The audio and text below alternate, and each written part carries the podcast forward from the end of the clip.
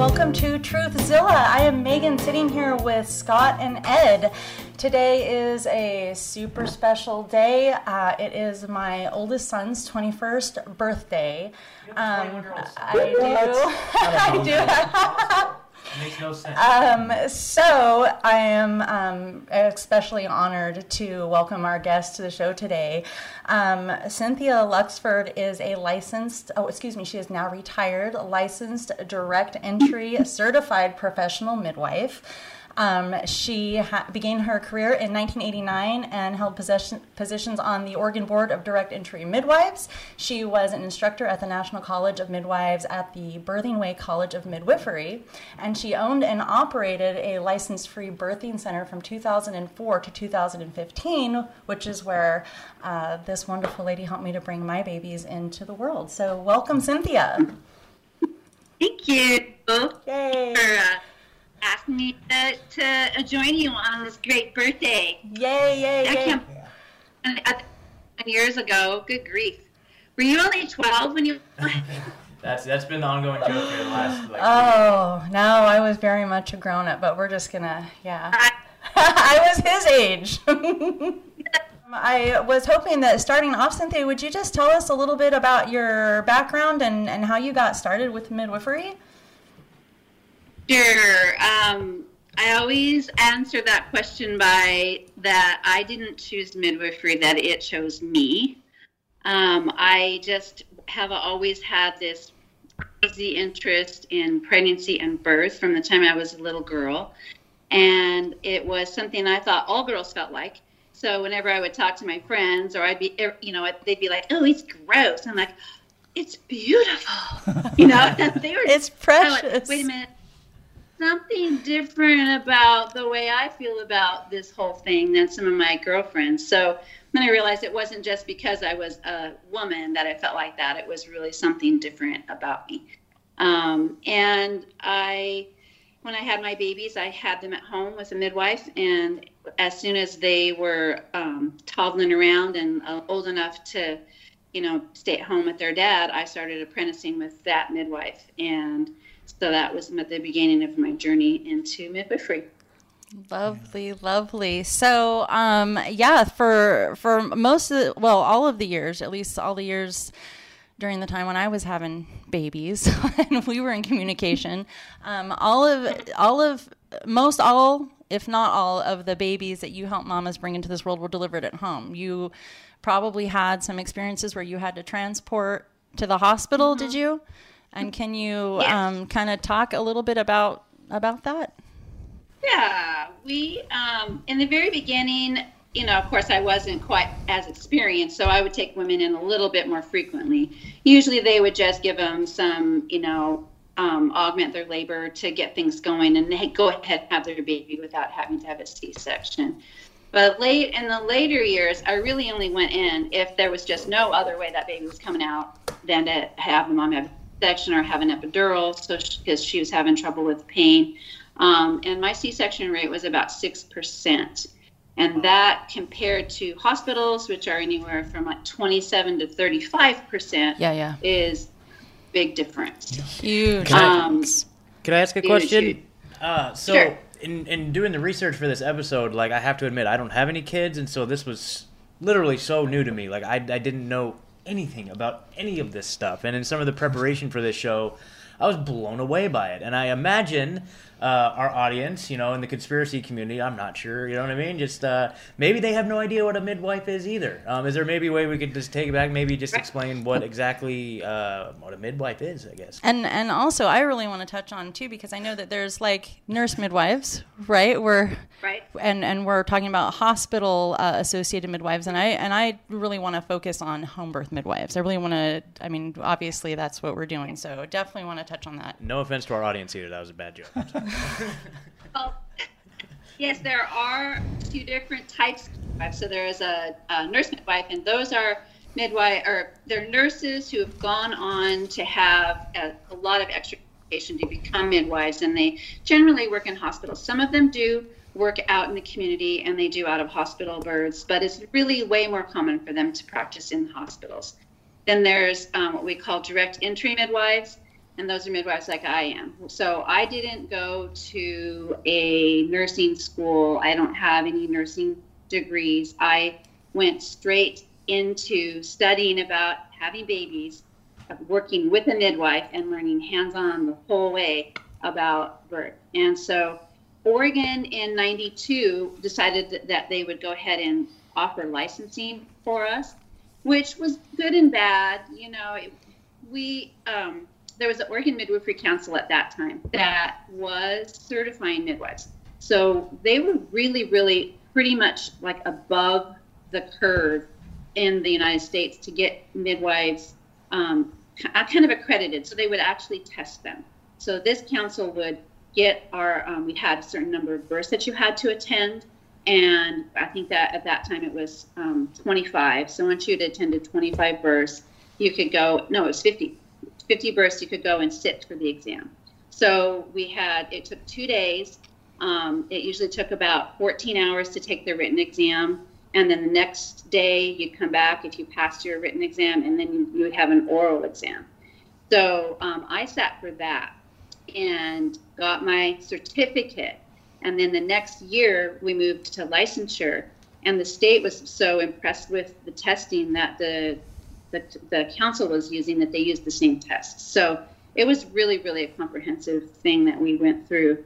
Um, and then we were grandmothered in. So all of us who already got our certificates from the Oregon Midwifery Council were able to be licensed without taking the special state test because it was the same thing. So we all got grandmothered in, the ones, those of us that were certified at that time. Um, and then the National College of Midwifery, which gives us the CPM or the Certified Professional Midwife, is also another separate certification, and it involves um, the same kind of testing. So they and they went ahead and said anybody who's already licensed in their state can get their certificate from um, NARM because some states don't license, and so there was a, a real need for there to be some kind of a certification process for midwives that didn't have that in their state. So NARM took up and they started certifying midwives all over North America using their um, tests and their credentials. And so that really helped a ton. Most CPMs and um, like midwives practice outside of the hospital. Some of us would go ahead and um, start birth centers and practice in those. Uh, we really couldn't practice in hospitals because we didn't have any privileges there. So once we brought our moms into the hospital, they became hospital patients we hmm. became support people. Um, depending on the hospital, depending on the doctor, some doctors would go just kind of step back, and if things were going good, let us go ahead and um, continue and catch the babies and be with their mommies like they wanted us to be. But others would be like totally treating us like you know we couldn't even come in the room, mm. and you know this one nurse was totally rude to me and wanted me to stand out in the hall, and the mom was saying, "No, I want her with me. I want her with me." And I went in, I finally went in and I said, She wants me here, I'm here. Hmm. and then she was rude, rude, rude. And I said, I just said to her, I don't really know why you have such a problem with me. She goes, Well, and then she started saying that I had brought some people in, a couple of a mom in, like a couple of weeks before that, that had some weird thing I'd never even heard of. She says, with plus four meconium. I'm like, that isn't even a thing. Hmm. And I didn't bring anybody in. And so she, I don't know what her deal was. She was just really, really rude and evil. And that was in the very beginning. That was right when I very first got licensed, and the community was just starting to get to know who I was. And um, towards the end, no problem. I could walk right into the local hospitals with my moms, and people, the nurses and the doctors were happy to see me. They knew my but my moms were really well educated. They knew that they were going to be um, really decent and polite, and know that if we were there, that we needed to be there. You know, it wasn't going to be a big fight like, oh my gosh, I'm going to have an intervention now. It's like, well, you kind of need an intervention now, so that's how we would handle that. Gotcha, gotcha. So, so does that explain a little bit about the difference between midwives? Absolutely, and, yes. Yeah. Okay. Can you, will you, I mean, because I think that, um, so the, the point that I really want to make is um, the, the, a normal, healthy birthing mom, you know, what can she, if, if all, you know, and like until I got pregnant with Baxton, you know, the only thing I knew of was, you know, hospitals were the safe, clean, uh, you know, Right. healthy, you know, right way to go. If you were a, a righteous uh, parent, you certainly, you know, had your baby and you know strapped down to a table in the hospital and started loading them up with vaccines right away and all that. So I was a bad parent right from the jump. um, that you were. um, but I am wondering, can you, like, if just for uh, our audience to have an idea, um, most people probably only have experience or have heard of a hospital birth. If a woman's coming to you and uh, looking for care, what could she expect that would be um, different, or what what could she expect, kind of overall? What does the process look like uh, for her? So it's so different. Each appointment that I have with my mom's lasts usually about two hours. Mhm. And that is like tons of talking and know each other, getting to know your family, your pets, you know, your whole house. Um, it's it's like making a, a new friend. And on top of that, then you get tons of education about your pregnancy. You get um, lots of informed choice. So there's things that you can't even say no to if you're going to a medical care provider. But when you're seeing a midwife, you have choices, and you don't have to do every single thing that they um, tell you to do. That they just need to check the box so that you know, okay, she got the shot, she got the test, she got you know. So you have a ton of choice. The care is um, the continuity of it is amazing because you're not going to have to worry about well, when I go into labor, am I going to get you? Right. Yeah Sure. you're sure. gonna and I, and then the midwife will be with the mom through her entire labor as long as the mom really needs her to be there. Um, I've been at some moms' houses for 60 hours um, waiting for the baby, and other times I've barely made it, or I've been riding in the car with them when they were in labor. We remember that, Cynthia. so don't push. We're almost there. Yes. there. I kept saying, do I need to pull over? Do I need to pull over? so um, it's just so much more personal, and um, you get you get so educated that by the time you're ready to have the baby, you just aren't afraid because you have so much information that it makes it just like a, a normal, ordinary thing that everybody just does, and you're ready. You're ready to go. Um, I we did do testing. We did do blood work for moms to make sure that there wasn't any issues with the iron deficiencies or, you know, really out of whack sugars. Um, we did do uh, a urine dipstick every time just to make sure that there's not anything going wrong with the too much protein in the urine or sugar. Um, the testing that I always did was just the basic, like looking out for the mom and the baby's health. It wasn't anything that it was like, okay, now you now it's time for your flu shot, you know, or it's Right. Time for or we have to do an internal exam this time. Like that was a big thing. Like especially as a brand new, you know, first time pregnant mama. Like I was very in tune with my body, and I knew for sure what I did and did not want to have happen to me. And you supported me right from the start. Like we we are not going to need to do that. You know, I'm here to support you, and and you're the mommy, and this is your body, and I'm here to to you know be with you through this process and help you learn what's going on with you. And it was, yeah, the best Right. experience. Yeah, it's very non-invasive, you know, but but super hands-on. I mean, Yep. it's like it, there's a difference, you know. It's like it's really no mommy-ish. It's Yeah. mommy-ish. It's very nurturing and like you say you become like part of the family. Like you know you're you're helping women to have birth you know in the in, in their living rooms right? Like with our if we want it right our other children are standing and it's calm and it's you know and nobody's jerking the baby out of my arms and clipping the cord which we're going to get into. Oh, we're gonna get into some good stuff, folks. um, but you know it's it's gentle. It's soft and it's it's very pure. There's not any tra- i think uh, the big thing for me is there's no trauma happening to mommy or baby. There's no you know beginning life trauma happening. And and that's uh, something that you cannot uh, find almost anywhere in life. And to give them that best possible chance for like i say for normal birthing women with you know healthy pregnancies this is i i couldn't yeah. It, you know, it, um, even if moms had complications and things that we had to deal with, like get on it and take care of it, afterwards, they would not even sometimes know that there had been a problem.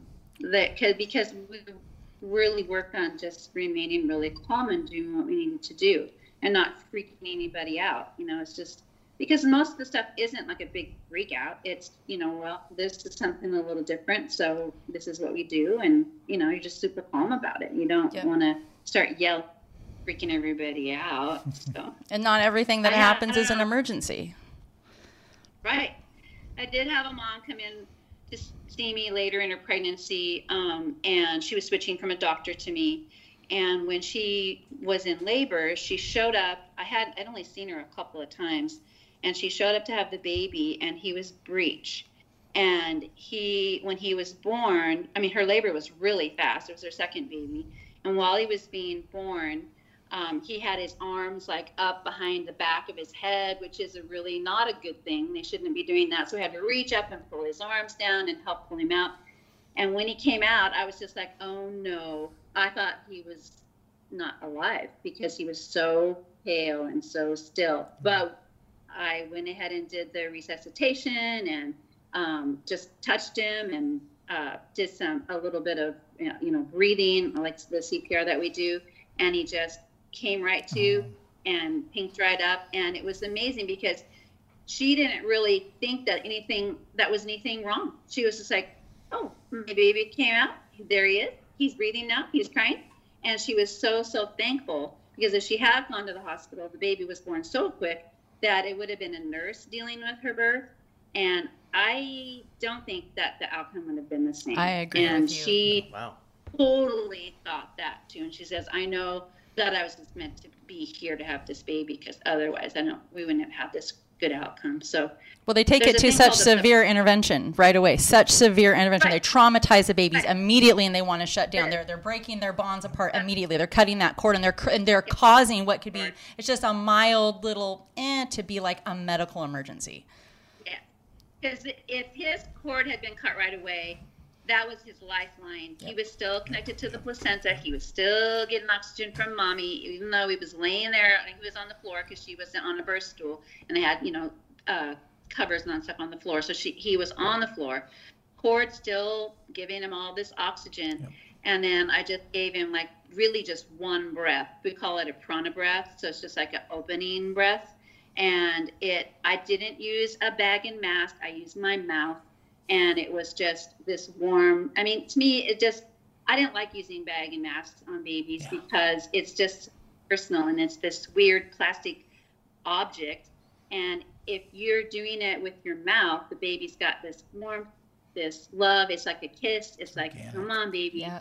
And you feel that air go in, and the baby's just like, ah, there they are. Yeah. So yeah. it gets just about it. I get teary when I think about it. So yeah, it's precious, precious moments. That you would miss out in a hospital. You know, you miss out on that stuff. I mean, it's just so. You do, and, and so like um, so I sat down with these guys like a week or two ago, and we watched The Business of Being Born. It was so eye opening. Like I seriously, like I said earlier, like I had no idea about any of this stuff. You know, uh, there was so Yeah. much in that movie that just really was shocking and was also just very eye opening. Um, you know, everybody out there, you know, I definitely recommend watching it. Uh, Business of Being Born. Like I couldn't believe it. I couldn't believe it. I walked away from that like, oh my god.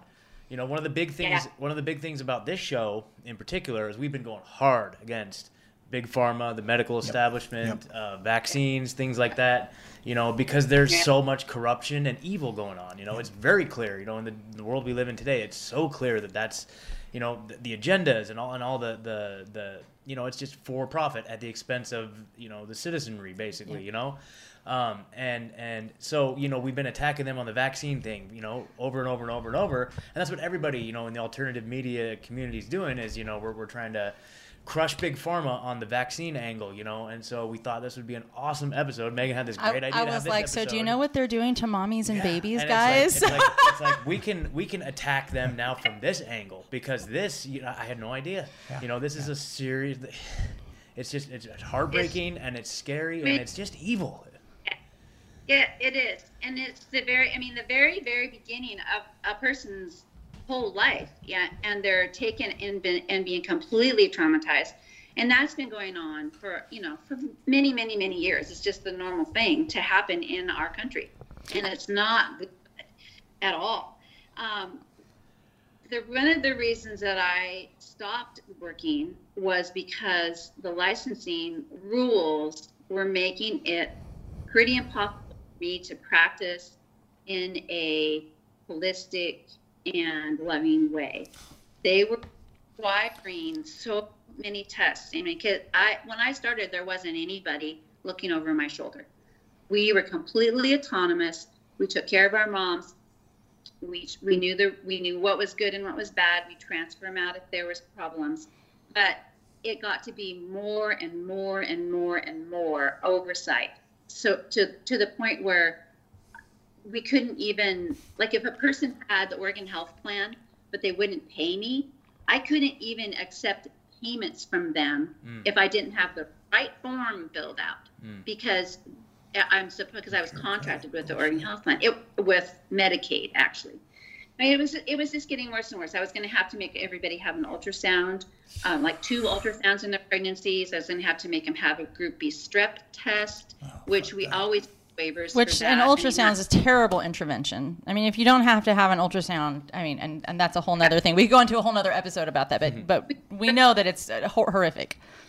Yeah, it's all these things, and then and if the mom did test positive for group B strep, then we had to give her IV antibiotics during her labor. I mean, it was getting more and more and more and more medical, and I was just like, I can't even go there. And if we had our parents signing an informed consent, but the state didn't like our informed consent, then they would refuse to pay me. Hmm. So uh, they were just tying our left and right and we're talking about too i mean and, and just in terms of payment like so what you're offering is women to have essentially the, the freedom to choose a way that they um, need and want and are made to birth um, and the ability to bond with their newborns in, in a real and wholesome um, way in a way that is it is opposite of the psyop that goes on at hospitals, right? We're cutting babies out, we're breaking, you know, bonds right away. We're we're having mothers that don't bond with their babies. We're having, you know, mothers who don't care to breastfeed because there's this, there's there's no instinct, right? So, I mean, I'm sure there are people who argue with me, but but I'm ready for that argument. Mm. However, yeah. um, and and really what you're offering is is birthing freedom and and this mothering wonderful wholesome environment which at, at a tiny fraction of the cost of what it oh, costs yeah. a woman yeah. to go to the hospital and be medically intervened with from the moment even if we only talk about fetal monitoring right if if that's only as bad as it got and and most uh, cases that is not as bad as it gets um, and and they have no problem paying these fifteen thirty thousand dollar hospital bills to cut babies out of their moms, but you know for this small fee, and and really this is, feeds into what the medical community and what the government at large does, which is to cover up and oppress the things that are actually healing and helpful, mm-hmm. yeah. and and is their agenda to break up the family? Is their agenda to break up the family bond? And they they want to start it. And I'll go back even to amniocentesis, right? We're poking babies in the womb. Um, so, anyways, but. Keep going. Yeah. Love it. So, Love it. you know, and it's so true because I had so many clients that would refuse to have the PK or the not the PK the um, there was a test on an alpha fetal protein test, the AFP test. That is the one that would tell you if your baby had Down syndrome or not. That thing is notoriously wrong. So women would make a decision. They get that test around 15 to 16 weeks, they it's like, okay, well, you have really high levels. So unless you knew the date exactly, because it's a test that's based on the exact part of your pregnancy that you're in. So if you're a little farther along and you get this test done, it could be a complete false positive that your baby probably has Down syndrome. So then the next thing is to go at 20 weeks. So you wait a whole month and you go have an amniocentesis done. And then they check to see whether the baby really does have Down syndrome. And that whole time in between, it's like a tentative pregnancy. These women aren't sure they're going to keep their baby. They're not sure their baby's okay. They're they're not told that that test is probably wrong and your baby's probably just fine. Um, the ultra, then they have lots and lots and lots of ultrasounds to check that out. And I, I, my moms would almost always refuse to have that AFP test because it was it was ridiculous. If you have a baby that has Down syndrome, you will know when the baby is born. And Well, that's really the big push. That's the agenda to further and normalize this is uh, something different. This is uh, something wrong, and therefore we need to we need to kill this baby because heaven forbid this baby be born different than the rest. And and that's really the agenda there. Them scaring women into thinking there's something wrong with their babies or their their babies are sick, and you might as well just cut them loose. While you know you don't have to think about it. They're inside of you. Just cut them out and kill them, and that's fine. And, and that is a huge part of the agenda. Yeah because I had a mom who did have, uh, she went ahead and had the testing done because she was in her 40s and it was her first baby. The doctor that did the test, who was even a naturopath, is telling her, well, it's probably, you probably do have a baby with Down syndrome. And I'll just tell you how expensive it is to raise a child with Down syndrome. Oh he was trying to tell her to get think an abortion. So she has the ultrasound and she sees the baby, and I, I thought she was going to have an abortion. I was like, okay, this, uh, I don't even know what to do to keep her going. And she came back to see me after the abortion, after the ultrasound, and I said, I was just kind of like, so now have you made a decision? And she's like, absolutely not going to have an abortion. As soon as I saw the baby on the ultrasound, it's one good reason for an ultrasound. I said, no way. I'm having this baby. And he did not have Down syndrome. Mm. He's beautiful. Oh. You know, and yep. he been aborted just it it's lots of babies are aborted that are perfectly fine. Right. Whose moms probably have. Well, and we've really been con- conditioned as a society again to that, you know, I mean, I think that we're uh, to, to, be such a first world country and, and so rich as we are, um, and uh, this really is that psychological conditioning that, that there are just some human beings that matter less, or that are not worth as much, or that will not contribute as much, and so therefore they're expendable, and that is that all plays into this medical darkness. You know, it's like you know they they want to wipe off. I mean, we could we could take this into any level of, of the medical community that we want, and we know that, and, and you, we all know that there's good doctors on the front lines, right? If we're in a car accident, we want to have a good good surgeon. You know, if there's a medical emergency, we want to have a good obstetrician. But but barring that, um, it's right. it's a it's a nightmare uh, death squad. it really is, and it, and it just reaches system. up. It it's it's it started broken. They wanted it broken. They need us yep. sick. They need us to doubt ourselves, and they need uh, women to rely on them and and help us to thin our population down by killing our babies. So there well, you go. Yep. No, yeah. I mean, I just think, I mean, the the point you brought up earlier, the, the, you're you're a holistic. You know, you're doing this holistic. I mean, that's kind of the war we're seeing with with big pharma right now. Is they're shutting everything down. It's the same thing that Miriam was talking about a couple weeks back. Is the with the Operation Quack Hack. They are they are shutting down anything that doesn't fall exactly into their their their way of doing things, and their way of doing things also happens to be very profitable for them. Mm-hmm. They have set it up so th- yeah. so so when the moms come, they they come and they do their system, and you know we can look at all the data. I mean, we've seen the data. You know, when the babies are born, they're they're both they're born between nine and five. When these doctors, you know, they're I mean, it's, right it's, before dinner. Yeah, it's like it, it is happening uh, at the convenience of the doctors, and and those the right before you hit five o'clock. That's that's when you're going to see the most cesarean sections. I mean, that's like these things it, it's a broken system, but it's but it's also people have been playing into it so long that they just they're a part of it, you know. Well, and then women are, are choosing it too. Like yeah. in, in and in some states that's a big deal, right? The and, and designer births and and picking sure, your push date sure. and all of these things and like you know I've read you know women getting tummy tucks at the same time. Like it's just completely removed from, uh, I, and as a woman, I will say, from taking power away from yeah. a woman, from taking a woman's uh, true strength away from her by dumbing us down, by numbing us to it, by making us think there's something wrong, by making us think that we can't do it. Um, and that really does set the tone, I think, for mommies going into motherhood who were holding this baby. And hey, I wasn't, I couldn't even do this. I couldn't even do this without help. And so, what are my chances, you know? And probably not going to be able to breastfeed. And I, you know, I just, I just feel like it's, it's uh, it goes deep. And, and I yeah, I mean I'm um, so so we had our two babies. We had them at a birthing center, and uh, the the birthing center here in Springfield, and um, I'm not even sure if it's still there, but I, I believe it is. Probably but um, but it might it might be closed because of the same reasons you were talking about. They have made it more difficult on them. Um, but but anyways, you know we we had to watch videos and take classes and, and, all this stuff. And i was i was blown away just in in that setting just all what i learned. And just the percentages like you were talking about how percentage of people that are not having cesareans in the birthing center just versus the hospital you know?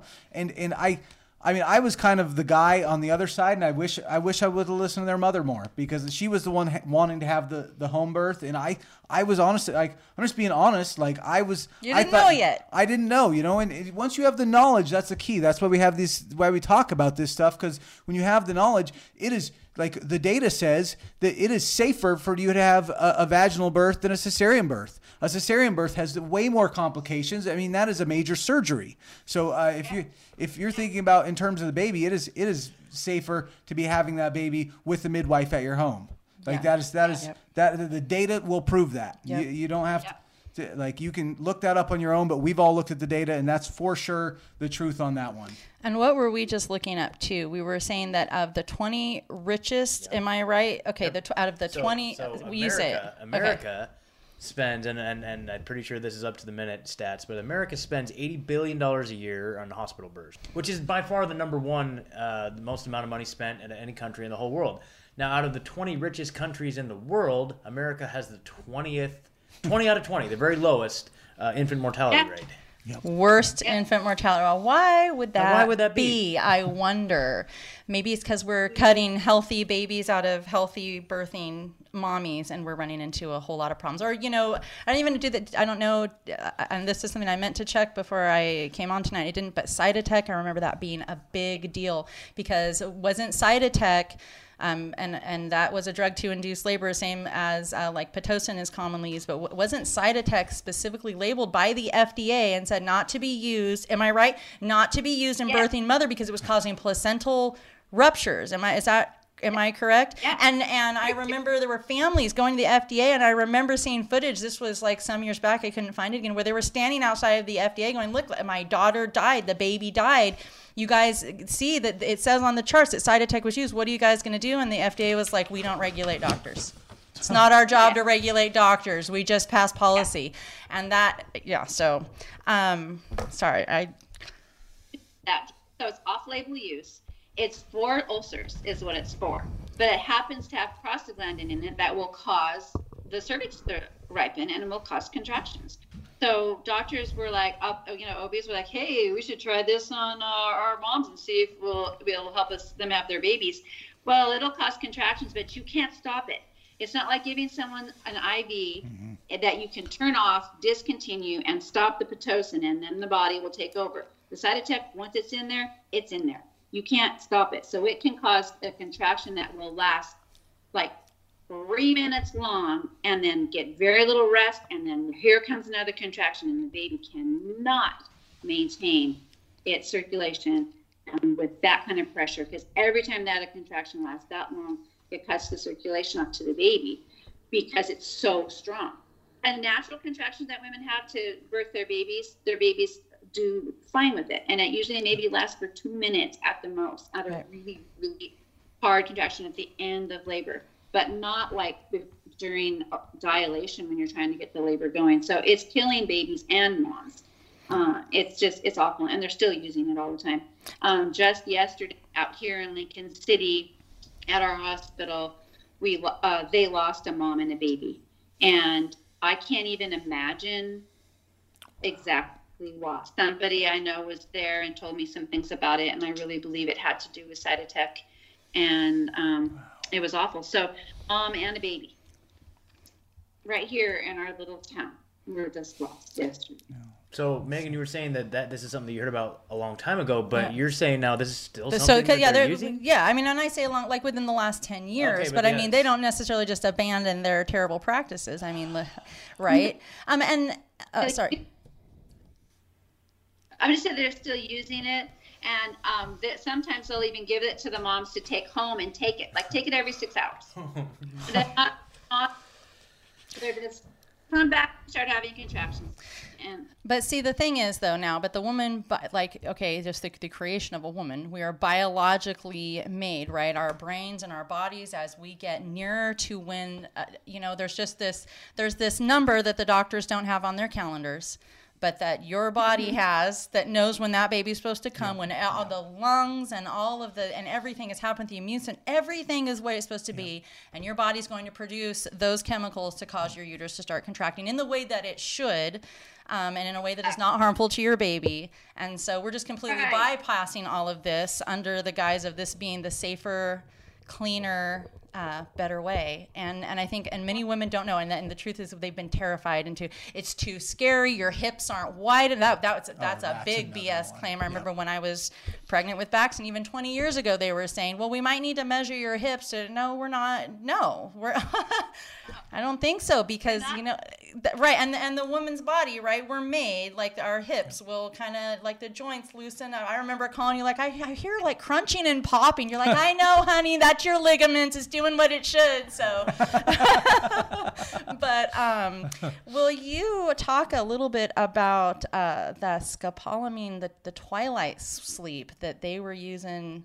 Started this that all. started yeah, well yeah so let's talk about how much the uh, medical profession cared for women uh, starting off Oh my gosh.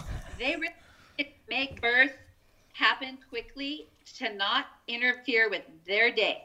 Seriously. So let's just put this mom out. We'll get her completely out so she doesn't remember anything that we're doing to her. She's not really out because she's going to scream the whole time. she's gonna feel what's happening Yeah, she won't remember But it. she won't remember And it. then put the baby out with forceps. So this was happening probably at least 70 years ago up until pro- it probably did start to, you know, not be used at all by the time like I was born. I don't think they're using it at all. But when my husband was born, his mom had scopolamine. And she would say that she didn't remember anything about his birth until one time after she was starting to get a little bit of dementia. She said to me, she was here during the time that we were having a baby in the back room in the birth center. And she said, I came out and the baby had been born, everything was over. She says, That it's it's over. She was so quiet. And I said, Yeah, yeah, they're they're pretty quiet. She goes, Well, I screamed and hung on to the side of the bed. And I'm like, Yes, I'm sure you did. So she was remembering it mm. all Yeah, those yeah, years later. yeah. Yeah, yeah, yeah. And it's horrible, horrible experience. Yeah. So well they would ban they would ban the husbands from the, from the delivery room. And sometimes they would right? leave these women right yeah they would use lamb's wool didn't they to keep Yep. them strapped down? Because otherwise it would leave marks on their wrists and legs and ankles and their husbands would want to know why. And leave them laying in their feces and their urine screaming out in pain but knowing they wouldn't remember so that didn't matter didn't matter. No, they could just and and really, there was no let's get the mom up and be active. Let's get her to move around. Let's help her out. Let's help her get this labor going. It was like they had no clue what was really going to help labor. Right. And I don't. They didn't know or. The one of the things that I remember um, hearing about at a conference was that obstetricians used to be kind of um, felt like second class citizens as doctors because they really didn't do mm. anything. They just caught the babies. The women did all the work. They wanted to be surgeons and they wanted to have mm. prestige. So they started to Of course. intervene so that they actually do the doctor doctor thing. You know, Yep. they mm. didn't have to just stand by and be they got to cut people open and they got to give them drugs and they got to they got to control the the whole experience. So I think that is probably very true. Is that they were just like, oh man, being an obstetrician is just sort of like embarrassing. We want to be a real doctor, Yeah. so let's start doing all these women. and they And they took away this inherent uh, gift and this ability for women to do what they were always meant to do that had nothing to do with because pregnancy isn't an illness and Yeah. uh, and and and birth isn't a medical emergency and Right. uh, and and that is the part that has been perverted from society's um, awareness so. And, and although we don't maybe use those exact same practices, like I think the foundation of how women are treated in hospitals kind of stems from that at this point. You know, I, I, I mean, I don't, is, I haven't been to a birth in a hospital, but uh, I mean, are, are women they still sit like? You, you know, I know when the birthing center, you you move around, you get in water, you you do what you do what works for you and what what the baby's telling you to do. Like that is that is how a woman should birth a baby. Now, uh, the, Yeah. now is that in a hospital or or do they have that kind of freedom anymore? not if you have an epidural. If you have an epidural, you're numb from the waist down and you You're can't walk done. around. And There so you now we're slowing down labor, right? You need to be able to move. You need to be able to get that baby down in your hips Mm-hmm. the way it should and help that baby turn. And, and putting women flat on their backs is just about the worst thing you can do to a mommy trying to push a baby out. Yeah. And they will be like waiting to give you the epidural. Women will be Yeah. will have their birth plan. I know you guys talked about birth plans. They'll have their birth plan all figured out. I don't want any drugs. I just want to have my baby naturally. And nobody cares. They as soon as the woman starts to make noise and be uncomfortable, then the staff is uncomfortable. And it's so stupid. They're they're they're helping women birth every day. Why why does that make them uncomfortable? Right. So they want medications, mostly because they're probably kind of understaffed. So they watch women from the desk. They have their fetal monitors lined up at the desk. They watch their babies' beats from the desk. So if they can put everybody on an epidural, then they don't have to go to their bedside and help them because they don't have any pain now, and they can just watch the baby, make sure everything's okay, and that's that's how they do their job anymore. But You strap, know, strap, those- oh, sorry.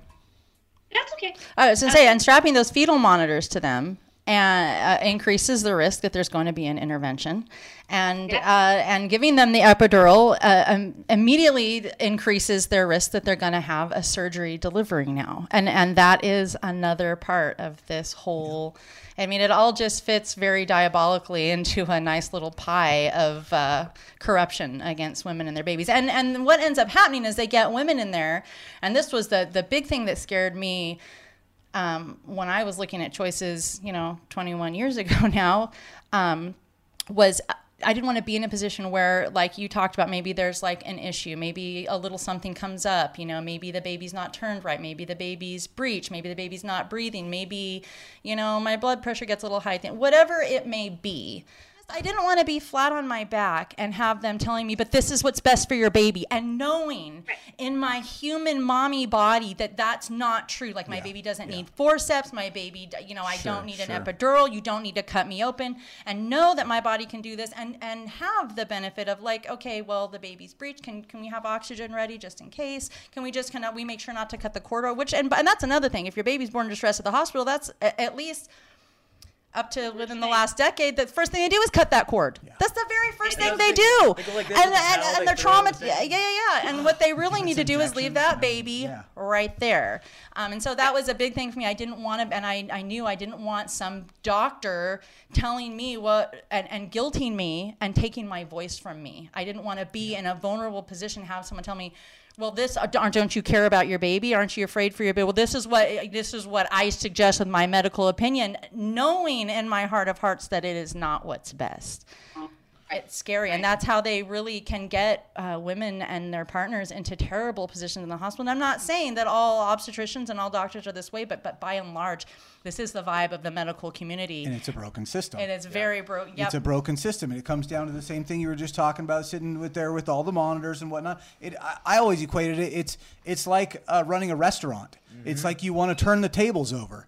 It's like they are trying to get these women in and out of there as quickly as possible, so they can free up those beds, so they can have another women come in. So they're maximizing their profit and they're minimizing the time. They're minimizing the amount of work they have to do, really, too. They're they're they're trying to get out and get home to their families and and whatnot. But the if the system didn't incentivize them that way. I mean, you can look at the graphs of like when women uh, when women are born at home births, when when when they are birthed, it, it's not the same. You know, they're they're a lot more even. It's all over the place. You know, I mean, uh, and you look in the hospitals, it's it's like wow, they they must have a lot of nine to fivers there. You know, I mean, I And from Monday to Thursday, so Yeah. right in the middle of the week. sure sure yeah and that's, certainly That's such a good point, man. Like at the end of the day, it is a business, and it's a business that requires a profit. I mean, it's probably one of, if not the biggest businesses in the world, right? Just the just the whole medical field, right? And so, by virtue of that, right, just from day one of medical school, it's like that's what we're gonna aim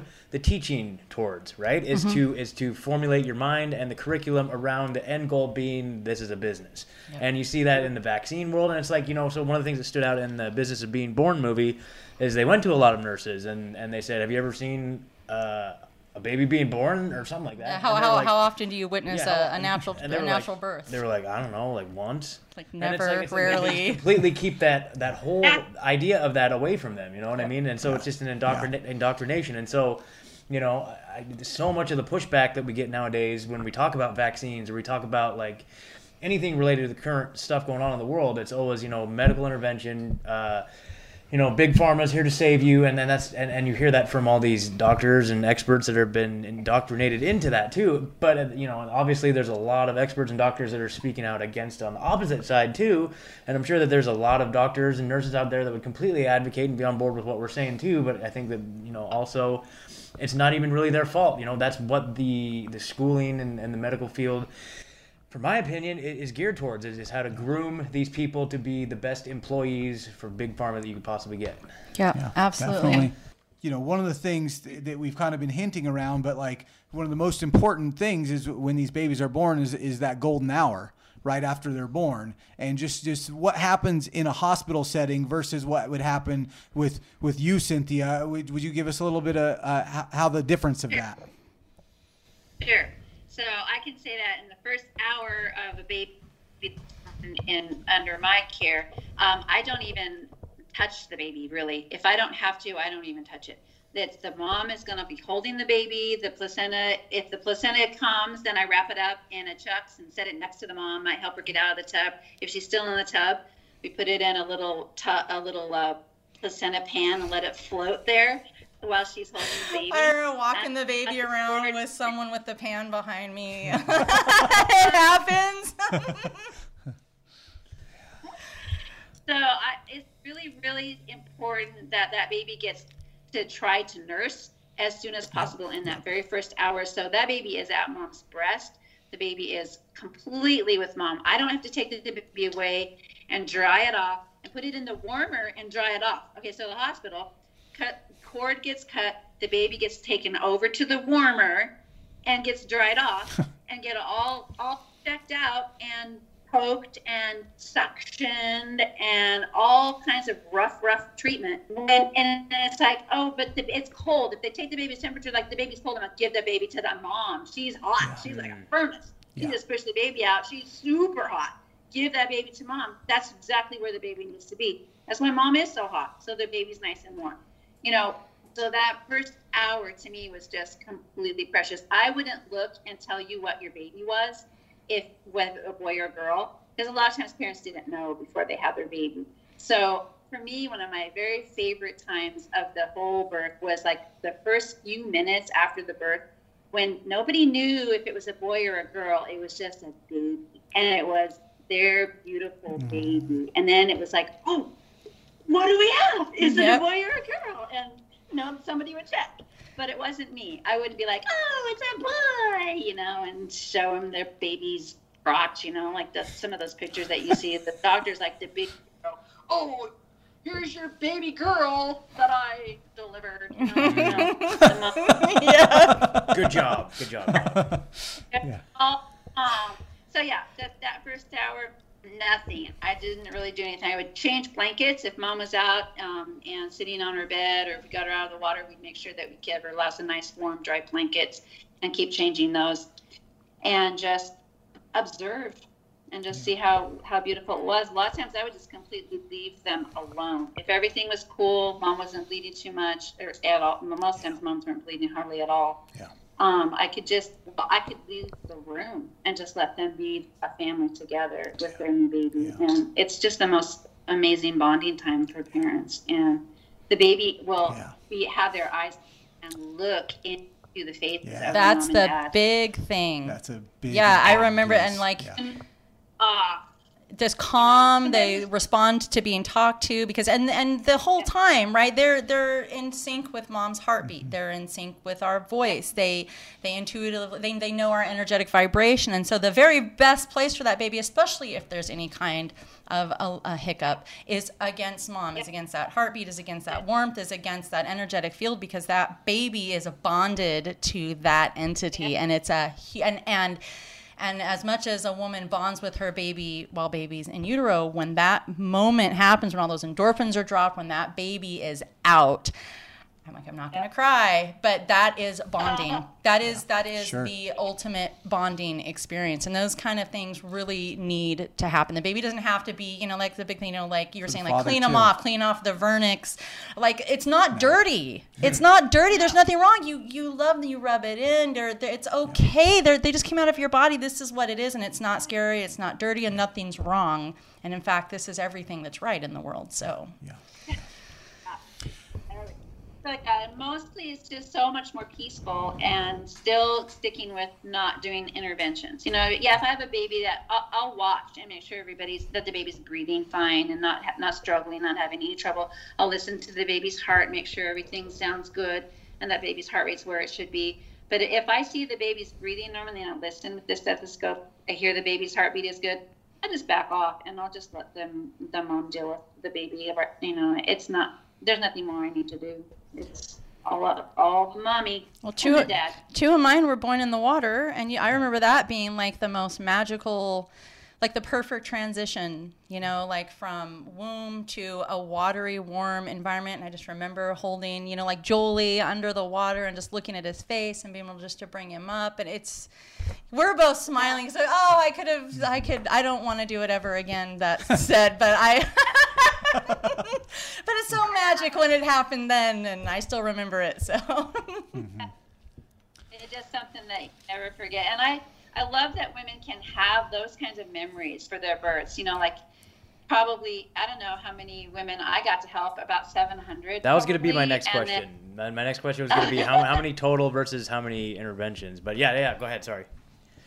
about 700 and so you know 6% of those were um, transfers and pretty much every transfer was a c-section at that point because in the beginning maybe they weren't but after i became to you know got really a lot more experienced that was the only reason to take someone in is if their birth just wasn't happening. And you know most of the time i think it was um, sometimes psychological. Sometimes the baby really was in a really funky position and just wouldn't turn and there wasn't anything that we could do to get it to turn anymore and the mom was getting super tired. So you know we would just talk about it and make the decision to go in if that was the case. Um, and you know and and those births always were good because the mom the hospital was happy to receive them the moms were in good shape the babies were in good shape. It didn't wait till I was like seeing tons of meconium and the baby was crashing and then race to the hospital. You know, we went with time. So The mom was still in Um, that control of her own birth at that point Yeah. too. You know, I mean, I think that's a big piece of it. You know, when you get to the hospital, it's they're deciding when you have that cesarean. When when you go to have a cesarean with uh when it, with your mothers, like they they are in control of that decision. So here's uh, according to parents.com here real quick. So uh, 20% of deliver 20% of deliveries are nudged along with pitocin. More than 35% involve episiotomies. Up to 15% enlist forceps or a vacuum, and more than 25% end as cesareans. So let's just talk about the forceps and, and vacuum producing babies with cerebral palsy. Um, and uh, and I have uh, a dear friend who had a, a baby uh, in the hospital when she was a young um, mom, very young, a teenager, and didn't know anything. And there was heavy, heavy intervention, and she had um, a baby that was uh, medically injured and, and had cerebral palsy due to um, forceps and, and vacuum. And, uh, and uh, she ended up losing her baby um, some years later due to that um, injury that was at birth. And so this is very, very serious um, stuff. You know, when we're talking about these numbers, um, I think that uh, there's just been um, huge, you know, smear campaign against. I mean, and you know, the huge smear campaign for you know, 50 years against you know. Uh, midwives and uh, and women birthing at home and whether or not it's safe and whether or not you know mid- midwifery is you know a, a, a skill that can be utilized safely with you know birthing um, mothers and uh, and I think it's important to keep um, the truth alive. You know, there's there the data is- proves it. It the- absolutely the, data does. absolutely says it's the safer option. It is. Um, Yeah. And and I know we've talked about it, we've touched on it several times, but would you explain in your own words the importance of the umbilical cord staying um, attached until there's no more um, pulse? Would you talk about that a little bit? Yeah. Um, I go. I went beyond that. So the the you can stop feeling a pulse probably after about five or ten minutes. But I would wait until there really wasn't even any more blood in the cord because the baby's heart, he's the baby's going to keep pumping that blood into its system from the cord. The baby needs to have all the blood it can get for to have a, uh, enough blood volume to have good blood pressure. So babies that are born and they cut the cord, they cause hypovolemia. They'll cause shock in babies because the babies actually are born with like a hemorrhage because they a lot of their blood is still in the placenta and in the cord. So they don't give the baby a chance to pull all of their own blood back into their body, and um, it helps to make sure that the uh, alveoli in their lungs will fill the capillaries will all fill with blood so they can actually take a nice big breath and breathe well. Um, when they do that, so the fetal circulation there there's a little valve in the heart called the foramen ovale, and when that is when the baby's a fetus, that's open.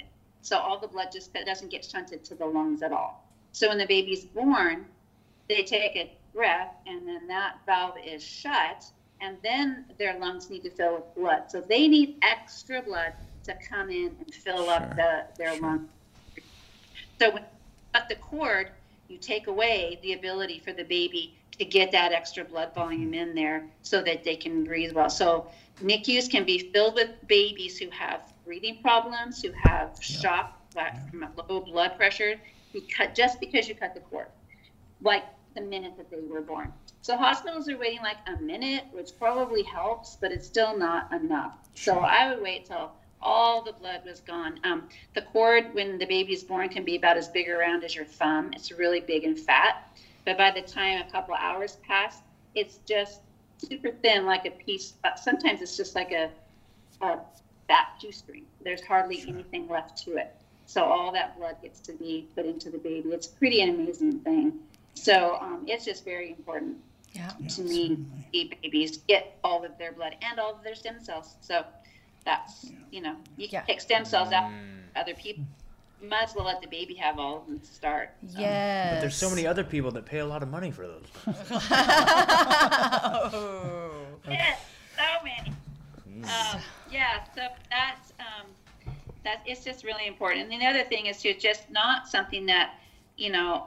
Every time that I have cut a cord for a baby, even after I've waited a couple hours, the babies almost always cry when the cord is cut. And I don't think it's because it hurts I think they just energetically know that part of them is not there anymore. It's yeah. it's an interesting sure. thing, you know. But I, I think you're right, though. I totally think that you're right. Yeah. I believe. I mean, I've been a mama with babies that you know went through this whole process a couple of times. um, I, I agree, though that energetic thing, that that whole you know the the the psychology the spirituality behind i mean most of the things really that any of us talk about on this show but and, and this in particular it's it's it's everything and anything else is the smoke and mirrors of it. Yeah. So anyways yeah. So i would like to touch on one piece and uh, this maybe maybe as the man I shouldn't be going into this, but oh, let me, I think let me I know just, where this uh, is going. Let me just uh, preface this uh, before I get going. So, so I want to talk about the the, the breastfeeding piece.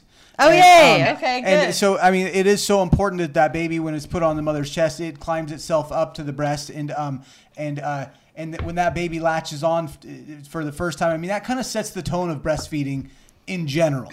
Like this is this is this is known. It sets the tone. But also, I mean, I think it's just another conspiracy within a conspiracy that you know. I mean, they they tried to give formula for years and years and years. Um, you know that that was the correct way to do things, and you know the data shows today we know that breastfeeding is way more essential than than formula. For, I mean, it's and, and, you know you can look at the data the first six months. If someone exclusively breastfeeds like how much i mean it's, it's going to do more than any vaccine will ever do i can tell you that in disease prevention. Like it is okay. it is known. And, and i will say I, I mean i like to my preface is is that as the man um, i mean i watched when i saw breastfeeding happen i thought the baby just gets on there and you go you know right? No it's insane. It's totally insane. And um, it is I, have heard women say that um, it is uh, the biggest accomplishment of my life was breastfeeding my child. Like that. That's how. That's how big of a thing this is. So I don't want to pretend like I am like uh, like not giving this what it is because because I haven't had to do it and I can't be there, you know. But uh, at the same time, I was able to support. I was driving in the middle of the night to pick up uh, uh, mother's milk from other mothers, and uh, you know, just to, to help facilitate that because I knew how important it was. But within that, there's, I mean, they they they'll send you home from the hospital with with formula. Yeah. Oh, that, oh, oh, Similac and Enfamil will send you formula in the mail. But Yep, I don't know yep. how they find pregnant women. You don't have to sign up with them. They will send you mm. formula in the mail. If Yeah, you yeah, shop totally. at No, Motherhood they- Maternity, we got it too. they will We got find it you. too. Yes. And, and on top of that, though, you can they will sell you mother's milk at the hospital, but it is so unreasonable. It's insane. It's like it's I, I can't remember how much money it was, but it was we, we can't buy the milk from them because we would just go broke in a week. You know, like that's how expensive it was. So Well, um, I think there's some validity to. I mean, there. I mean, and and feasibly, there are you know plenty of women who can't, for a multitude of reasons, breastfeed. Um, but but I will say, as a woman who's been uh, among women for you know around 40 years now, that I think that we're lied to. We're lied to about the importance. We are lied to about what breastfeeding does for you know how it's how it's it's psychologically amazing for the mom. How it's uh, the the number one uh, best nutritional thing that you can do for your baby. You're talking about transferring antibody. You're talking about boosting their immune system. Not to mention the ever so crucial bonding that the government at large would love to see us uh, abandon altogether. They'd love to see us further break apart um, the family unit. And uh, and and so it's not. Um, so much about women that, that choose not to do it. It's more that women are choosing not to do it based on false information and repressed information and really being fed an agenda that is and and really and I'm gonna um, I'm gonna say it whoever it pisses off I think it's the feminist agenda to separate women from their um, their rightful um, power and it is. It's power. And it is not something that needs to be leveled out or dumbed down or taken away. It is absolute magnificence in its in its purest beautiful form to give life and to be able to, to nourish and sustain that life. We're made to do it. And so um, it's it's important. I know you agree. I, I, I'll- I thought about it a lot when I was nursing my own babies. It was like, this is so amazing. The baby grew all that time inside of my body, and now the baby's out, and the baby's still growing from my body. Yep. This is so cool. You know, Yep. it, it's just the, the way it's meant to be. And it's, it's, it's completely amazing. And some women do have some difficulties. Babies might have a little tongue tie yep um, there are issues that you might have to work through with that baby, but you just have to be really determined and just stick with it and do it and not give up. You know, and that's the other thing about midwifery care. The postpartum care is amazing. Yes. You know, I, I my care was way over the top, but I did. I'd come see the mom every day for the first five days. Mm-hmm. Then I'd go again at a week and at ten days and at two weeks those visits were super important and for me it was to really help those moms get their breastfeeding established at two weeks a lot of times a baby will go on a weird growth spurt and start to cry all the time and the mom thinks that the baby's hungry so she'll start giving it a bottle so i really made sure i went at that two week appointment to make to to encourage her that it's okay and keep breastfeeding that Yep. baby Yep. but that support that you get from a midwife or a doula or whoever you might have that comes to you after you've had the baby is super important. Um, I want my moms to stay down, to just do nothing but take care of that baby. nurse that baby, learn the baby's cues, get it all figured out so you know exactly what you need to do for your baby and for that particular. It's true, and that and that support with breast for breastfeeding, whether it's I think you know as a woman to have a motherly figure, whether it's your midwife, your own mother, a sister, an aunt, a grandma, someone, because I mean, for me, and I was very much into you know holistic, and I wanted to breastfeed, and I and I was terrified. I remember with Baxton, uh, happy birthday, Baxton, and I'm sorry if you hear this and you're embarrassed, but I remember calling you, be like, I have I have blood blisters. Uh, is that okay? Because I'm I'm bleeding when he nurses, and I want to die. I would do childbirth all over again if I didn't ever have to. But I just stuck with it for just uh, just but a moment, and it was great. But but but really, there were times too with um, you know with Maddox where you know, I struggled, you know, and I, he was crying a lot. I couldn't get him to get a good latch, and it was really through, you know that support and that encouragement of uh, someone who who knew and and was motherly and was very much calm about it to where when my anxiety was up or you know you're a new mom is worried your baby's crying. They're not latching on. What am i going to do? And to have that support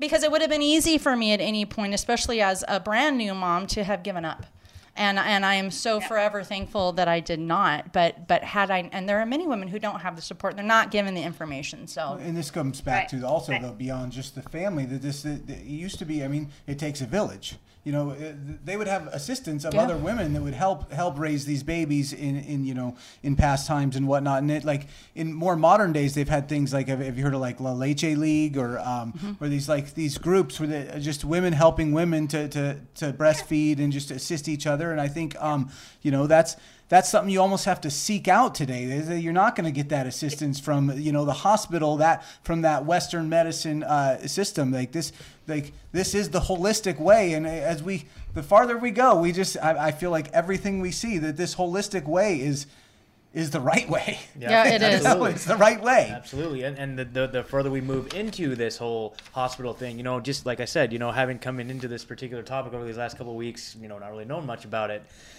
the you know the light started coming on once I started to notice that all the pieces fit into the agenda I knew from other elements Yep. too, where there's Certainly. there's darkness surrounding it. There's like you know I you know, dare to say like Luciferian elements to it, whether you're mm-hmm. talking about like abortion or vaccines or transhumanism or whatever it is. Mm-hmm. This particular issue, you know the business of, give- of, of having born. children born in hospitals, it fit like a like a square peg in a square hole. Like it's just it just fit exactly up. You Yep. know, it, it's Yep. it's it's it's profit induced at the expense of us, and there's like almost like some dark elements surrounding it. It's it's really really, and and that's how I knew we were onto something, and because it, just fit, it just checked all the boxes. You know.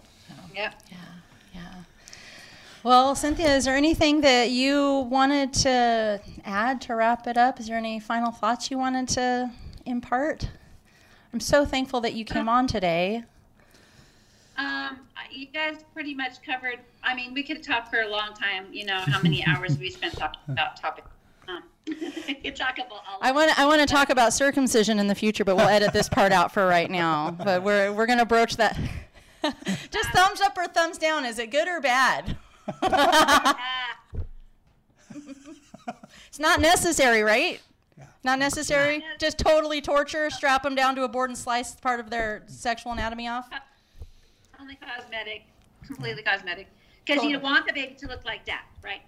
Well, the, and so the thing is, though, we're talking, and like, so the thing is, is, and a lot of people think like, oh, it's not a big deal. They don't remember. That's the argument. We can edit all this out, but but it's I'm all going to say that, that they don't remember. What, but really, what's happening is there are deep psychological wounds happening. And when you start looking at children growing up no one's asking what what about sexual repression? What about sexual identity? What about you know uh, people that grow up to desire you know uh, really violent sex? I mean this could go deep and it is a big deal and it is absolutely cosmetic. And when you talk about doing it to little girls in this country everyone loses their friggin' minds but in any other country where they're doing it to little boys, they're doing it to little girls too, and it's completely normal. So why is it normal here? And and you're right, it's only cosmetic. So, anyways, but And, I and. I would just say, you know, I mean, as, as a man, like that was a very difficult decision. It, it does seem just like you said, you know, that's what dad, you know, you want to follow, but like I, it's here, right here, we're here to dive right into that stuff. We're gonna dive right into Talk it. We're gonna we're gonna touch it because I, I feel like this stuff is really important, and there is some psychological and and things about it. And the reason uh, it always comes back to some simple things to me is like, why do I believe the way I believe? Yeah, Mm. yeah. Like why if if I can actually question that and if I don't have a really good answer if it was just if it was implanted by something else then you I have to do more research. Well, and I think it's important, like, and, and maybe I'll just leave the circumcision comment at this. If you're talking about, even if you want to break it down into a, a, a human that can't remember, if we're going to blanket it underneath that, but still during that moment, you know, um, children and infants, they don't process time in the way that, that we do as adults. They don't have a concept of time. And so, what is a fraction of a moment to us can be an eternity to them. So, essentially, what we're talking about is an eternity of severe physical torture whereby the child is so traumatized that essentially they scream through the entire procedure mommy's not coming, daddy's not coming, there's no concern, there's no caring voice or hand. Um, they're strapped on a cold backboard. Um, and then uh, by the time that baby is delivered with, you know, his genitals all bandaged up and bleeding and sticking to his diaper, he's he's now cried himself into a traumatic state that his mother now cannot recover from.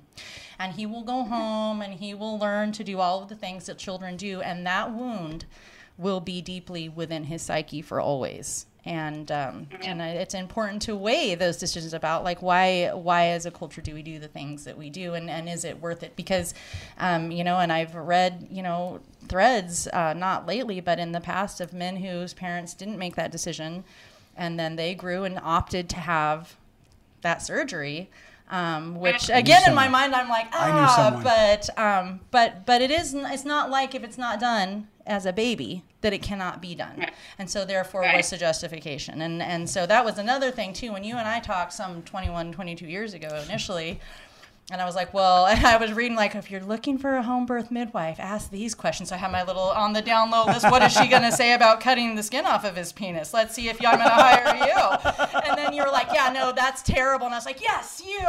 So anyways. Oh God. cynthia it's been so I- wonderful oh Oh, go ahead making making a choice to permanently alter another person's body.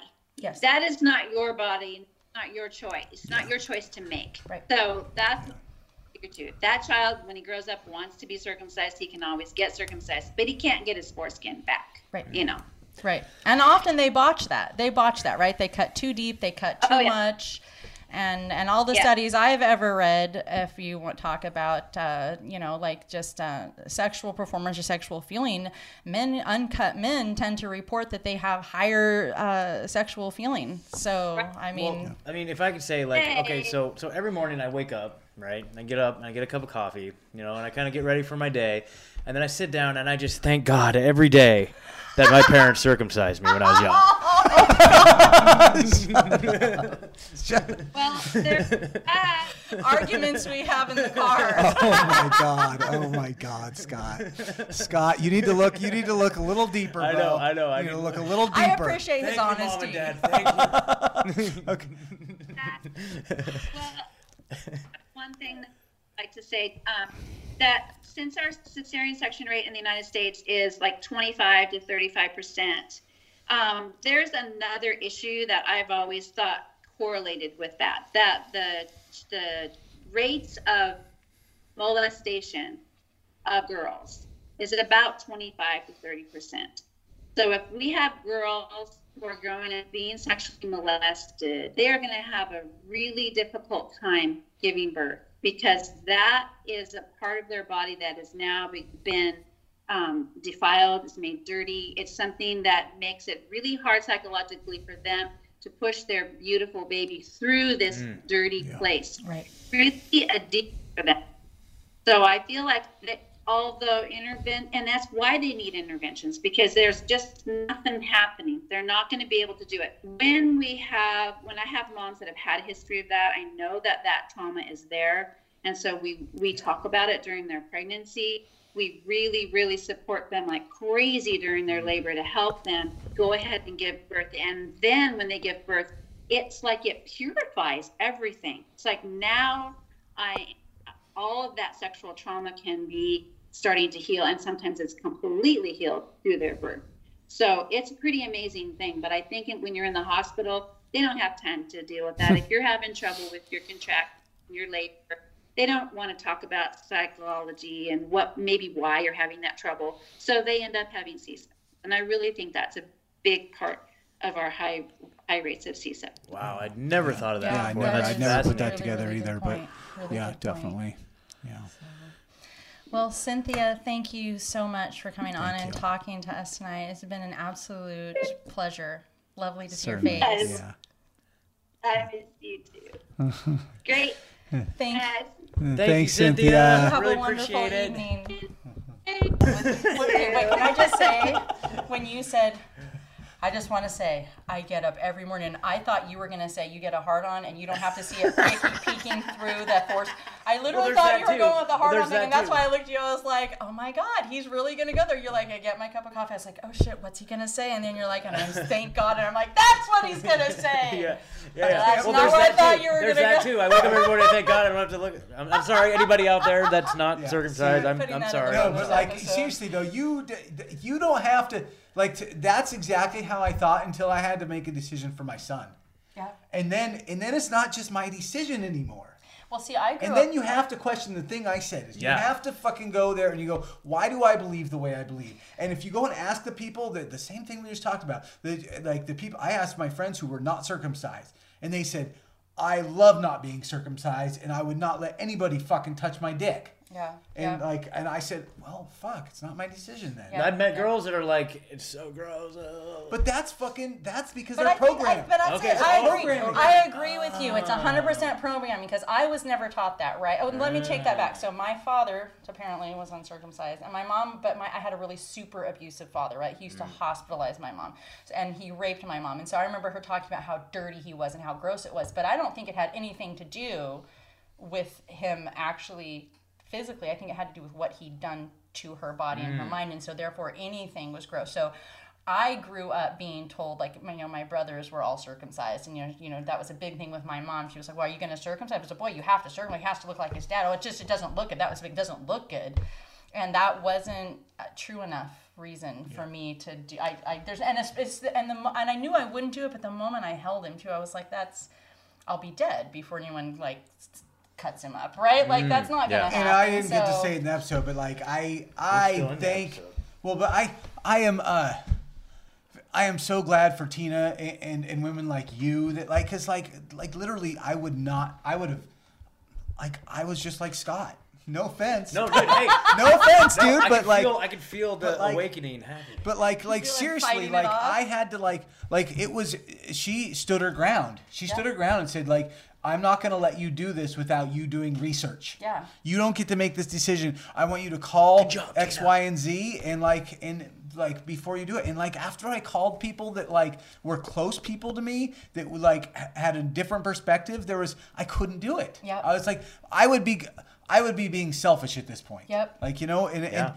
and and it comes back to that same thing though the same thing we come to over and over why do i believe this way Yes, I Total love that. why do Dude, i believe this way Dude, that is like the fundamental foundation of this show, man. Yeah. This is the truthzilla, man. Like Yeah. for this whole this whole time, like we've mentioned on the show too. Like when I first met you, Yeah. You know, you, you know, I would, dude. I'm all about 9/11, Tower Seven, freaking Nazi bases on the dark side of the moon, freaking all that shit, dude. I'm totally down. But then Ed starts talking vaccines. I'm just like, yeah, but vaccines, it's like it's like the science but is they're- settled. But they're helpful, right? the science is settled. oh man can't even, knowing you, I can't even imagine that that was ever I know, in your I know, head but see, I never, I never, I never even took the time to do it. You know, it's kind of like flat Earth too. It's like one of those things I heard a lot of people saying, like once you go down the flat Earth path. There's no going back, and you will believe that it's it's. Well, it's, and it's- see, that's the thing, And I was like- like, it's the same thing with vaccines too. I was just like, I just never took the time to go down that road. But during this last like year and a half, dude, I've gone down that road. and that's why we're, we're here because like because like for me it was the vaccines uh, for you guys whatever it was but once you f- see how much they can lie to you Yeah. like I like I'll look at flat Earth. I'm not gonna say I know because like I know they would lie to me about it. That's what I'm convinced of. Yep. Like I don't know. I haven't done the research. haven't- I haven't gone to that and, one and- either. And I know that science they buy out scientists all the time. Like it, it- yeah. Well, and people generally have like we see the world as we are. And by and large, people have good hearts. By and large, even if some of us were raised with like totally shitty opinions and shitty biases, and some of us were raised with, you know, or families that spoke of people in a way that was racist, that, that maybe we didn't even realize that that wasn't, you know, okay until we were older. Like we all came. Um, I'm completely lost my train of thought. Well, we came we came from I I mean What were you just saying? So the uh, whether it's like The flat Earth and, like, just, Earth, you know, like, I mean, uh, basically- if you come from darkness or you've come from a bad place or Damn you have you have goodness in your heart. You have goodness in your heart. I mean, what I think is is like Hate that. what I think All right. what I think what I was hearing where you go get at was that is that we think of the world in terms of like, hey, Oh. the people around us are, are mostly good. We mostly have good intentions. And so we as- assume that, that there's good intent aimed at us. Yes, that's- We assume that oh, I would never like you can't imagine like like okay, I'm going to take this really quickly like the OJ Simpson thing, right? There was Yeah. like this huge thing like well he couldn't have done it, which which he oh, a thousand and ten percent did, and uh, that we could do a whole other episode on that. But so OJ Simpson totally knew his wife was terrified of him and terrified of Blades, and he murdered her. Um, but and I, I digress. But but people didn't want to believe that because it would have involved mass conspiracy. It would have involved a number of people all telling the same kind of story, and people couldn't wrap their minds around that. And if you look at that on a governmental level, if you look at that on a global level, people that's the big deal with with with this COVID bullshit. People do not want to believe and simply cannot accept Yep. that those people who are meant to lead us and uphold our rights and to look out for us and to oversee things would want anything other than our prosperity. And the truth of the matter is, is they want everything but these our people- I, I would consider this. Uh, I'd almost coin this. It's the psyop of the the yin yang. Yeah. It's like it's the. I've heard people tell me this. Like like well like you know uh, most most things are good. So there's there may be a little bit of bad, but like most people are moving in the good direction. But it's like that's the whole psyop because because the bad in there can dictate all the other shit around it. Yeah. You know they they set up the systems and and and that's so. You, there's there's evil throughout, Yeah. but it, it there's a whole bunch of good people around doing evil. They just don't even fucking know it. Right. Yeah, we'll just give you a twelve hundred dollar check, and then you know we, everything's good. Right? Yeah. Yeah. Stay home. Put your mask on. Put your mask on inside your Yeah, house. God. All right. right, I all feel like we need to fill the bonus episode right now. Yeah. Okay, Alright. are we gonna? All right, well, yeah, is- wrap this one up. okay, let's wrap this up. All right. Well, everybody, thank you so much for tuning in tonight. It was amazing to talk with Cynthia Luxford. She is an incredible woman, uh, beautiful human, very, very How fantastic was it to have her on? I'm was just gonna. I'm just cutting you off. Sorry, No, but like, but like, I, I was, we were blessed to have her, Yeah, and yeah. and thank you for coming on. OG Cynthia. Truthzilla Mind Yeah, Militia too. She has been a Thank warrior. you, Cynthia. Thank you, thank you for supporting our show this whole time. And like, it's just like it's so fun to see your interactions with the with the stuff that we do, stuff that we put out. You know what I mean? Like, especially on our social media. If you're not following us, Instagram, Facebook, Twitter, hop on it. It's fun. We have a lot of fun. Um, so thank you, Cynthia. You're a warrior for uh, mommies and babies Mm. and a wealth of knowledge for all of us to uh, pick up and run with. I am Megan. and uncircumcised penises. so we'll talk about that later with Scott. We'll have. We'll, I had I, to. Yeah, that's I am. Megan. I am sitting here with the lovely Scott and the beautiful Ed. We wish you all intellectual prosperity. Good night. Good night. Damn.